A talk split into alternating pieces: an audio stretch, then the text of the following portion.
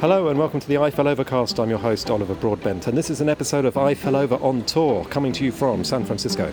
I'm in the city to run a series of workshops for a company out here, so I thought I'd take the chance to capture some sound bites, thoughts, and interviews related to the broad themes of this podcast, which are engineering, creativity, and practical philosophy, all of which I expect to find plenty of here in San Francisco. The first thing I want to mention is the flight. I rarely fly, and that's for environmental reasons. In fact, I think this flight was only the seventh or so I've taken in about 10 or so years. So when I do fly, there is a kid like wonder that comes over me. I booked a window seat and spent hours just staring out of it at the ground below. From up there, I saw the mountain ranges on both coasts of Greenland. I saw glaciers in between. I saw the shores of Hudson's Bay, and then nothing but emptiness for what seemed like hours until we saw the next settlement, which was Edmonton, and then lakes and hills and the Rockies, and then Northern California. It was a fantastic reminder of how beautiful the world is and how empty it is. And for an extra treat, the, t- the pilot took us on a flyby of the Golden Gate Bridge and the Northern Bay area, giving me a taster of the things that I'll get to see.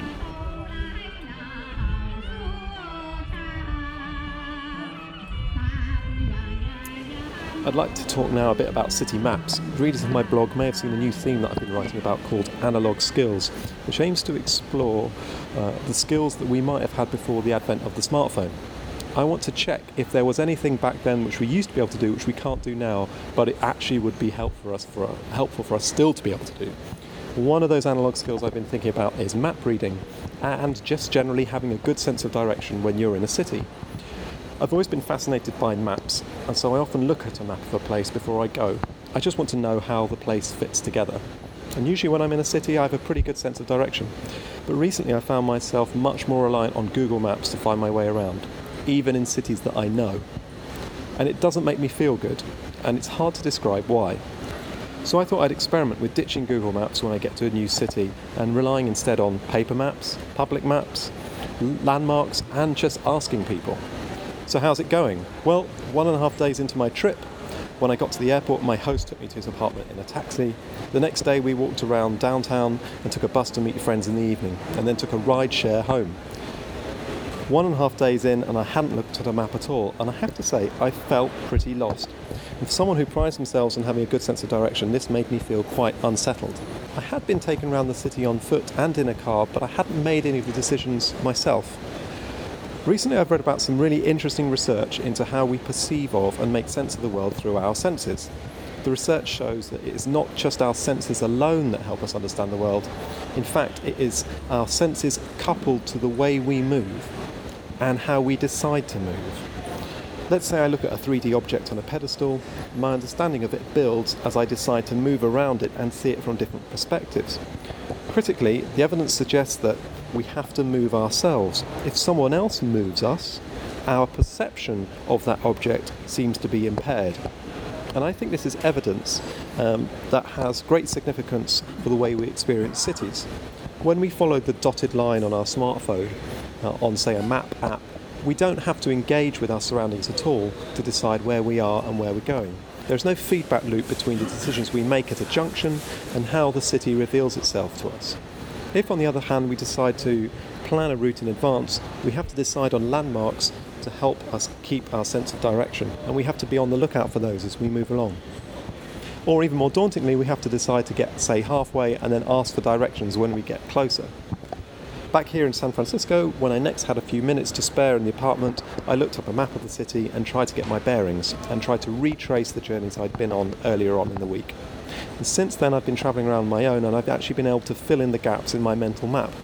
Earlier today, I got a bit lost in the Mission District, but was able to navigate my way back based on the position of a few distant elevated freeways and the street that I was on, and critically, how these two objects moved in relation to one another as I walked down the street. Following the blue dot on a digital map feels much less empowering than figuring it out for myself, which feels great.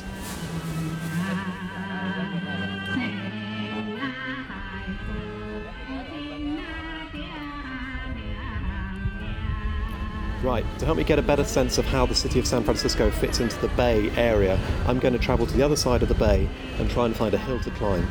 To get over there, I'm going to take the BART, which is short for Bay Area Rapid Transport.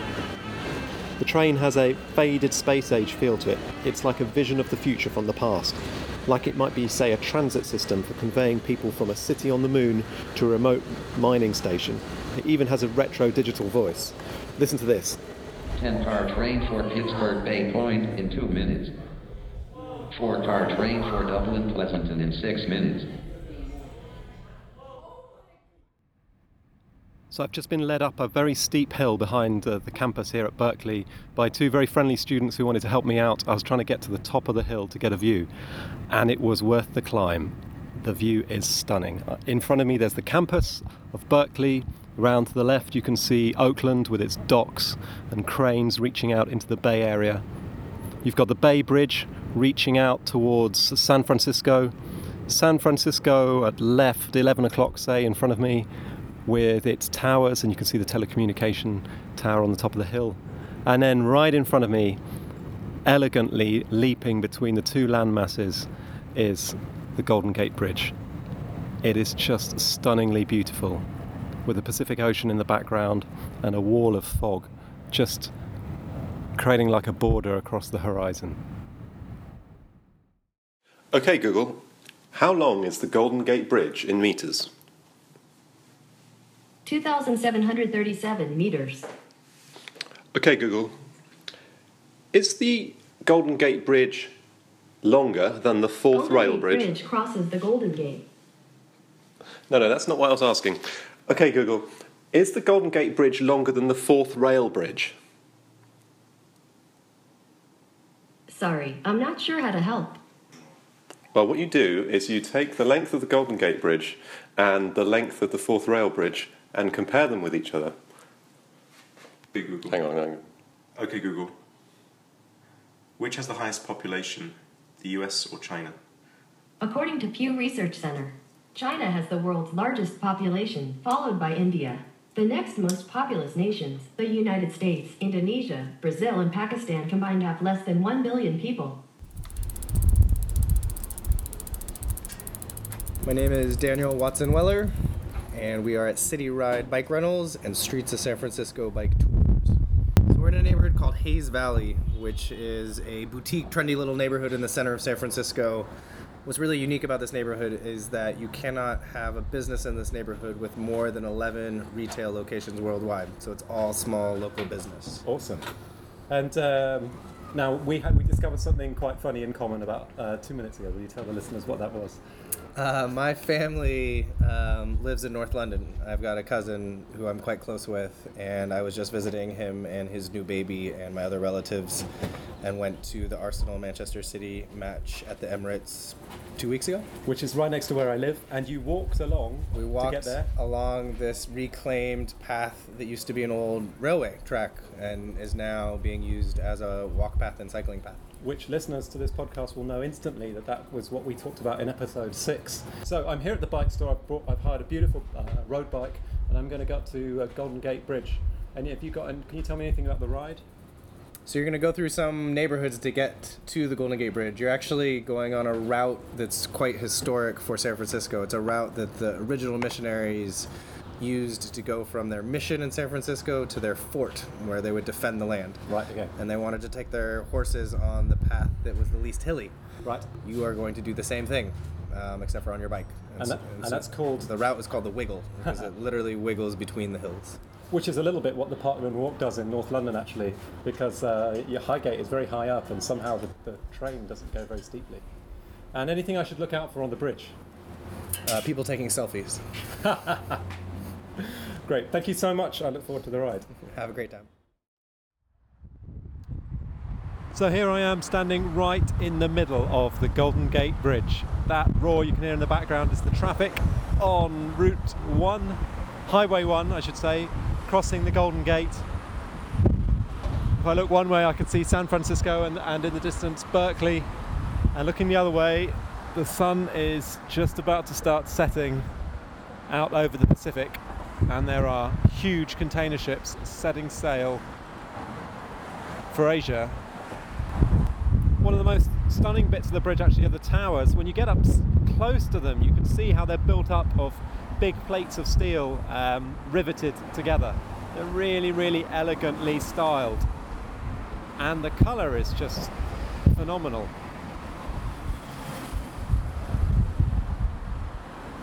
The sun catches them as it's going down over the horizon and just lits them up in this most beautiful kind of burnt red colour. This is just such an incredible feeling, a feeling of wonder and terror. Wonder because this is an astonishing engineering achievement given when it was done. And terror because I realise I'm absolutely terrified of being high up above water, which I am right now. In fact, I'm not going to look anymore.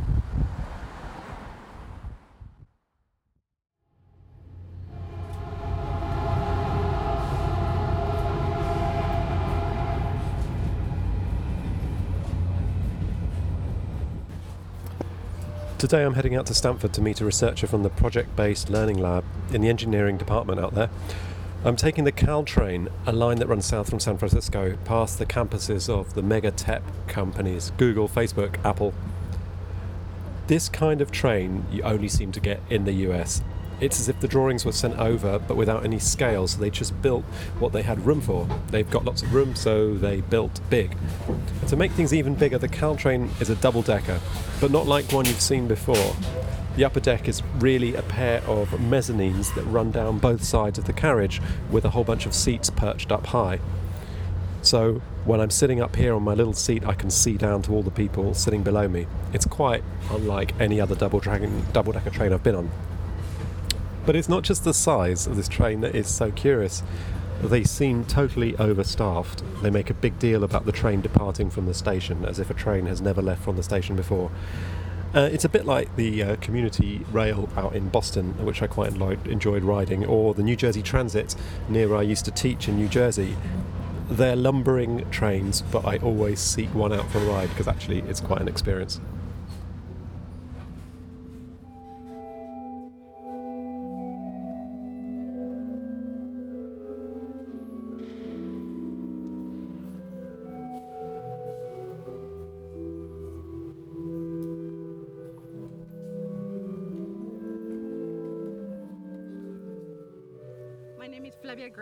And I'm a PhD candidate in civil and environmental engineering. Um, I originally came to Stanford four years ago to do my master's, and so I did my master's in sustainable design and construction, and then I stayed to do my PhD. And my research revolves around how people interact with buildings and how can we get more data from people and how can we use that to help us interact with the buildings in a way that can help us be healthier, more creative, more productive, um, yeah, and get interesting insights from our behavior. So that's uh, so. Um, what, what you're talking about is absolutely fascinating, and I want I, I want to come back to that in just a moment. But I just want to say that we are here in the campus of Stanford University, and Flavia has very kindly just given me a really great guided tour. And usually, you know, it's not great to record outside because of the wind and that kind of thing. But it, it, we're just sitting in these cloisters.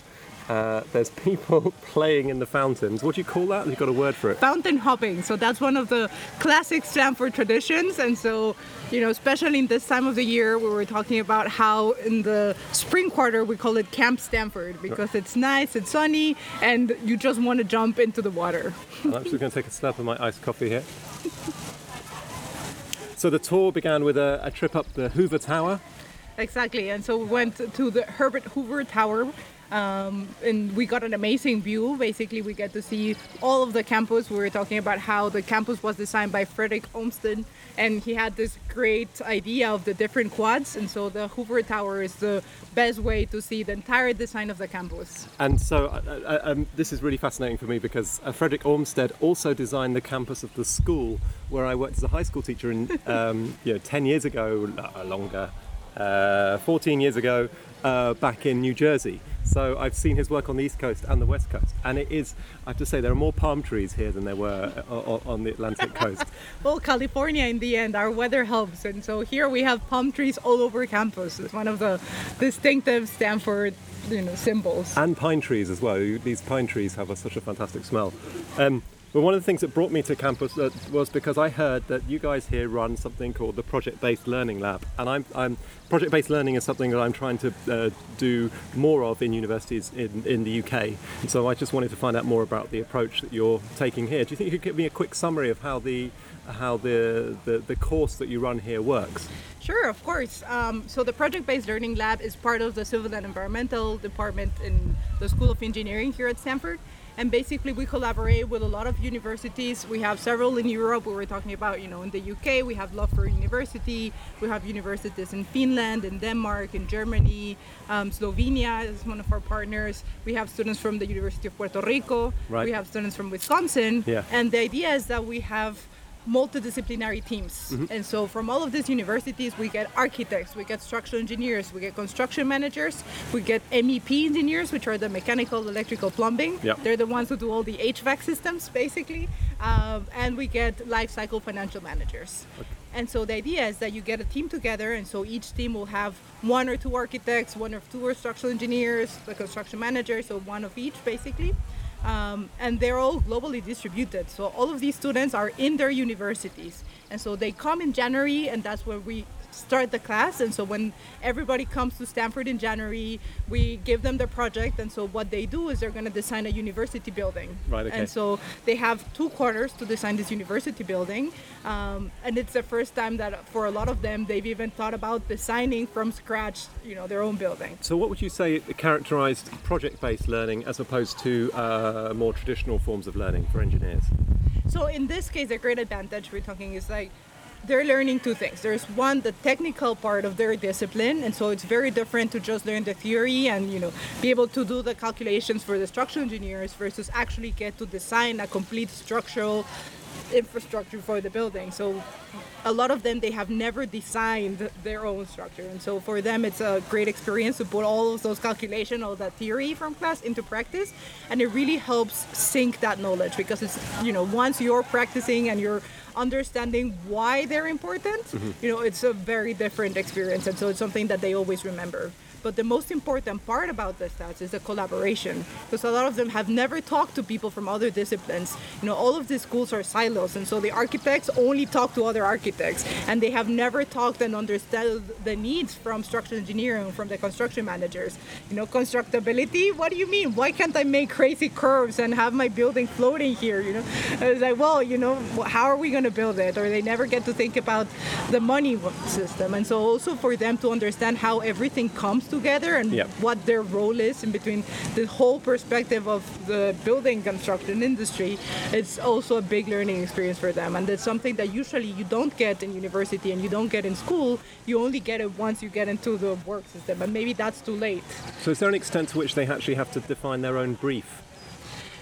um, so we give them the brief. So they have each team has a university location and so there's different around the world. There it can be in germany it can be um, in Wisconsin, it can be in Nevada, for example, and so each one has a very different weather. Each one has its mm-hmm. own restrictions. So there's ones in San Francisco. Mm-hmm. So if you're in San Francisco, you have to worry about earthquakes. Versus if you're in Puerto Rico, then you're thinking about you know there's going to be hurricanes, and mm-hmm. so what do you do for the hurricanes? And so each one has a very particular challenge, and so they all have limitations on the height of the building, the size of the building, and they have like basic footprints. But other than that, they're free to do whatever they want. So there is, they also have an owner team, and so we have representative owners from each discipline who represent the universities, and so they get to negotiate and get this experience as well of like how do you deal with a client, Yep. and so how do you come up with a creative idea that you know pushes the envelope, but at the same time that it's you know gonna be delivered on time, on budget,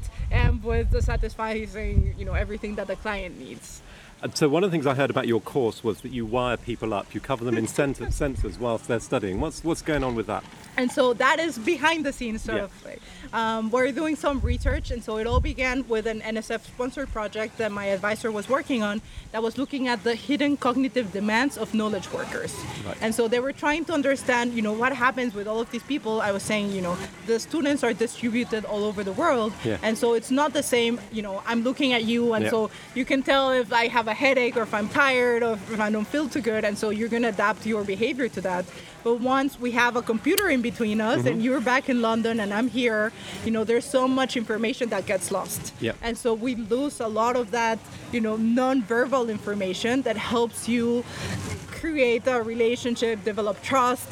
And so they were trying to understand you know what is going on with you? What can we measure of those signals that are lost? And so how can we use that to improve the way that we collaborate in the distance. And so we started putting sensors on the students and so we're using we have this great test bed but we're basically having brain waves we have the heart rate we have movement um, and so we're trying to relate all these things how much time each people talks um, and just getting insights from that. And so they've been studying a lot of the collaboration. And so in my case i am using that information as well and we're starting to look as well as the building and so i'm also starting to understand how does the building affect you and your productivity and the way that you act So uh, um, we can come back to that in just a sec. I just wanted to ask. I mean, it feels like this could be a a, a whole topic for another podcast another time. I hope it is. But uh, just just briefly, have out of that research and wiring up the students and looking at the data with them working from different sites, has there been any sort of initial findings, or what what sort of things are you finding out, or what can we learn from it?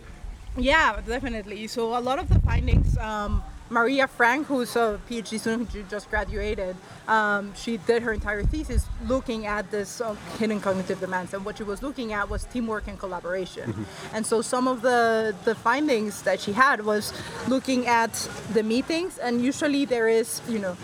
After the meeting, you're fatigued mentally, and so there's cognitive flexibility, what they were measuring. And so, one of the, the findings that they published a paper on is looking at that in spite of what we expect is that after a two-hour meeting you're always going to be fatigued. Mm-hmm. They found that in special circumstances instead of fatigue there were students who were doing much better after the meeting than before the meeting. And so the meeting itself energized them and it Right. gave them you know it was so exciting and they were so engaged that it sort of like flowed after the meeting. Yeah. and so that means that the meeting itself you know the way that we conduct the meeting is going to be very impactful on the quality. And so now that all the companies have meetings you know for everything and a lot of people complain like too many meetings are we wasting our time? There's like you can actually there's measurable things that can help you improve meetings and make sure that you are taking advantage of people's time. And so for example just having everybody participate and talk about the same amount of time and the way that you phrase things and so positive language makes a big difference in the way that you relate. Having artifacts and so having sketches versus just discussion. And so if you're sketching together or you're showing plans you're showing images you have you know more artifacts during the meeting that is also going to be much more engaging than just listening to someone talk and so there's you know all of this different those and so there are some papers as well and we can probably share some with you Well, actually, if there, and if there are any, I can put some in the show notes for the podcast. So I stopped you in your tracks earlier on, uh, and I didn't. But I, um, when you were talking about uh, actually human uh, engagement with buildings, so so now please just finally tell me uh, about this main thing, which is what you're working on. Exactly. And so basically what I'm working on is how to develop a framework where we can learn, you know, try to harmonize occupant well-being and building sustainability. Yep. And so the idea is now that we're collecting so much more data about people and there's so many wearable sensors and you know we're starting everybody's carrying around, there's different brands, but the Fitbit and you know the Apple Watch and Yep. all of these things. So it's like, what can we take from that data and what can we learn about you that we can feed back into the building so that the building can help you do your activities better? And so, you know, you were talking about creativity. What happens if you're going to brainstorm? So, you know, what sort of state do you need to be in to be able to develop more ideas? And Yeah, so, like, how, can- much CO2 do we need in the room, or like you were saying earlier on? Exactly. And so, you know, the CO2 levels, there's some really interesting studies from the Harvard School of Public Health looking at the CO2 levels and that effect on your cognitive functioning. And so basically, you know, the higher the CO2 level, it gets to a point where you can't make decisions, where you can't think properly, you, you know, and so nobody knows that because CO2 levels is not something tangible. We can complain about the temperature. We're saying today in the sun it's so hot, Yep. you know, if it's humidity, you can feel that, but you can't feel the CO2 levels. And so, unless there is some measurement and we're giving you feedback, you're not going to be able to know whether it's the CO2 level that's affecting you or, you know, if you're distracted for some other reason. And so, if we can get the measurement and we can provide you feedback, then you're able to make a conscious decision and you will be able to better do your job. You know. On the other hand, humans have a huge impact on the sustainability of buildings. Mm-hmm. And so, you know, they did studies in Europe that, you know, exactly same buildings, same system, same envelope, everything, and they realized that the consumption of energy was varying up to four times. And it was all due to occupancy and the occupants' behaviors. And so now there are large efforts all over the world in trying to better understand occupant behavior. But they're all looking more, it's like more probabilistic and like when are you going to open a window or when are you going to open a door versus why are you doing it? And so if I try to understand what is your current state, that is going to give me a, you know a better understanding of why you would make this sort of decision. And once again, if we make a dialogue between you and the building, Yep. then it can be more a conscious, you know, give and take of like how can you achieve what you need to do your job better, your activity better, without impacting the sustainability of the building. Right. Or you know, it's a give and take. That's the whole idea. So I, I, I really hope that we can pick that up again in future. I just actually I've just seen there's a whole bunch of people just gone jogging past. It's some really sort of idyllic uh, um, uh, position we're in here. Uh, last thing I just wanted to talk to you about. We, we we had a bit of a chat earlier on about augmented reality, virtual reality, and well, reality. Yes. And um, do, do you want to just say a little bit about where you think that those technologies are going? it's really interesting. So we were talking about what is reality, you know, and it's a really interesting perspective. So I took two classes. One was virtual reality and one was augmented reality. Yep. And the first thing that all the teachers started to talk about is, you know, this continuum between reality and virtuality. Yep. And so the virtual reality professor, Jeremy Bailenson, who's the director of the virtual reality lab Are they here re- at Stanford. Is, he a real person? Yes. Yes, not Uh, a not a virtual person. No, the, well, that's where I'm going. So his theory is that everything is virtual because we all have different perception and it all depends on your perception. And so if you're short-sighted, you experience the life differently than a person who has like 20/20 sight versus, you know, like if you sit in the back, you have different like wherever you are, you're going to have a different perspective and so the things that I see Yeah. and that I experience are not the same things that you see. Mm-hmm. And so in the end, what is real you know Yeah. what is real for each person is just what you perceive and so for him everything was virtual Yep. And then I took this other class about augmented reality, and the professor had the complete opposite vision of it. And so Mm-hmm. he was saying everything is real because even if you're in this, you know, computer environment, Yeah. it's still real because you're still perceiving it. You're still, you know, in that world making decisions, taking actions. It's affecting you. It's affecting your cognition. So it's a real experience for you. Right. And so it's really interesting. What is reality? Well, I, I- as I've been traveling around San Francisco and talking to people and navigating my way around, I've been thinking about how can I avoid using some sort of virtual tools to help me or, or, or augmented tools. And um, because of, I'm concerned about the impact it's happening on my experience. And uh, talking to you and hearing you say that has made me think of something called impeded reality. So actually, when we look at this sort of 2D screen, maybe actually it's not augmented at all um, because it doesn't it doesn't change when we move in, in, in, with respect to our our real experience of the world. So um, yeah, not sure where I'm going with that. But you know what? It reminded me. So I, I really like this because it's like all of these different versions of just how are we trying to deal with technology and what role will technology have in our lives. Um, and so keeping in this theoretical before we go into like actual applications, especially like the construction industry and such. But in this theoretical realm, another interesting discussion is within, you know, okay, so there is the the embodied reality. So like, are you in the world versus are you Yep. out of the world? But also they talk about, you know, artificial intelligence and where does that play? And so there's also this whole line of thought about augmented intelligence. Mm-hmm. And so that it's not about creating fake intelligence but it's about augmented our own intelligence. And so that our smartphones our computers our ipads all of this technology is not you know substituting our brains but it's augmenting it. And so we're talking about like oh it affects your memory and you don't you don't need to memorize a lot of stuff because you know that it's here in your extended memory. Mm-hmm. And so it's like it's not the memory of the phone but it's a part of your memory that is not stored in your brain but it's that you have quick access to. So if i need a phone number i don't need to memorize it. It's here. And so it's like augmented memory mm-hmm. in my phone. And so if you look at it like that they're all tools to be able to do what you're going to do anyway but you know taking better you know what do you actually need to have in your brain versus just having the tools available. So we are all part of the cloud. yes So there you go. That's the news from Stanford University in Palo Alto. We have Facebook, Google, and Apple down the road. We're really on the pulse of what's happening. exactly Thank you so much for your time today. It's been really fascinating talking to you, and for the and for the guided tour. Uh, You're very welcome. I've, I've got to come back here. This is.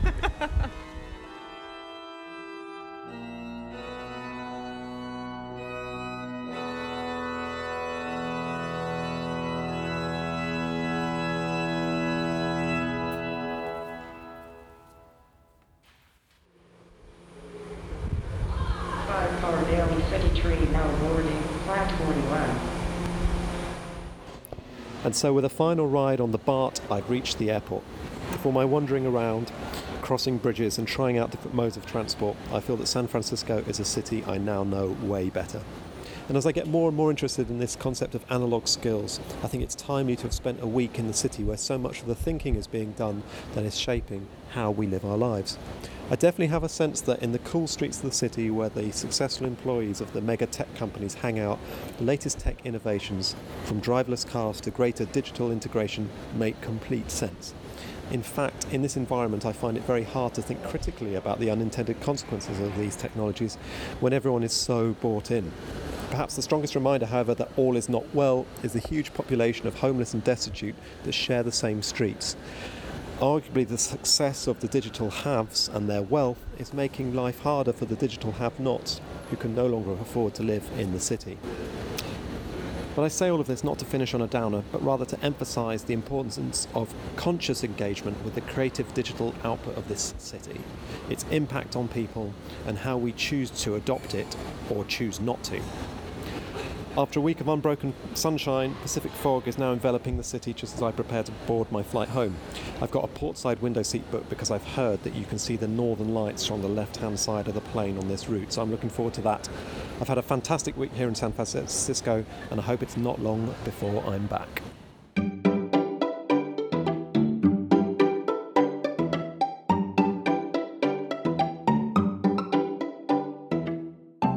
If you've enjoyed this episode, then you're going to enjoy the next one, which is an interview with Andy Kaczynski, San Francisco based transport engineer, who shares with us some fascinating engineering insights from this city. Check it out on the blog, which is eiffelover.com, E I F F E L O V E R.com. You can also find me on Twitter at eiffelover underscore. Thanks for listening.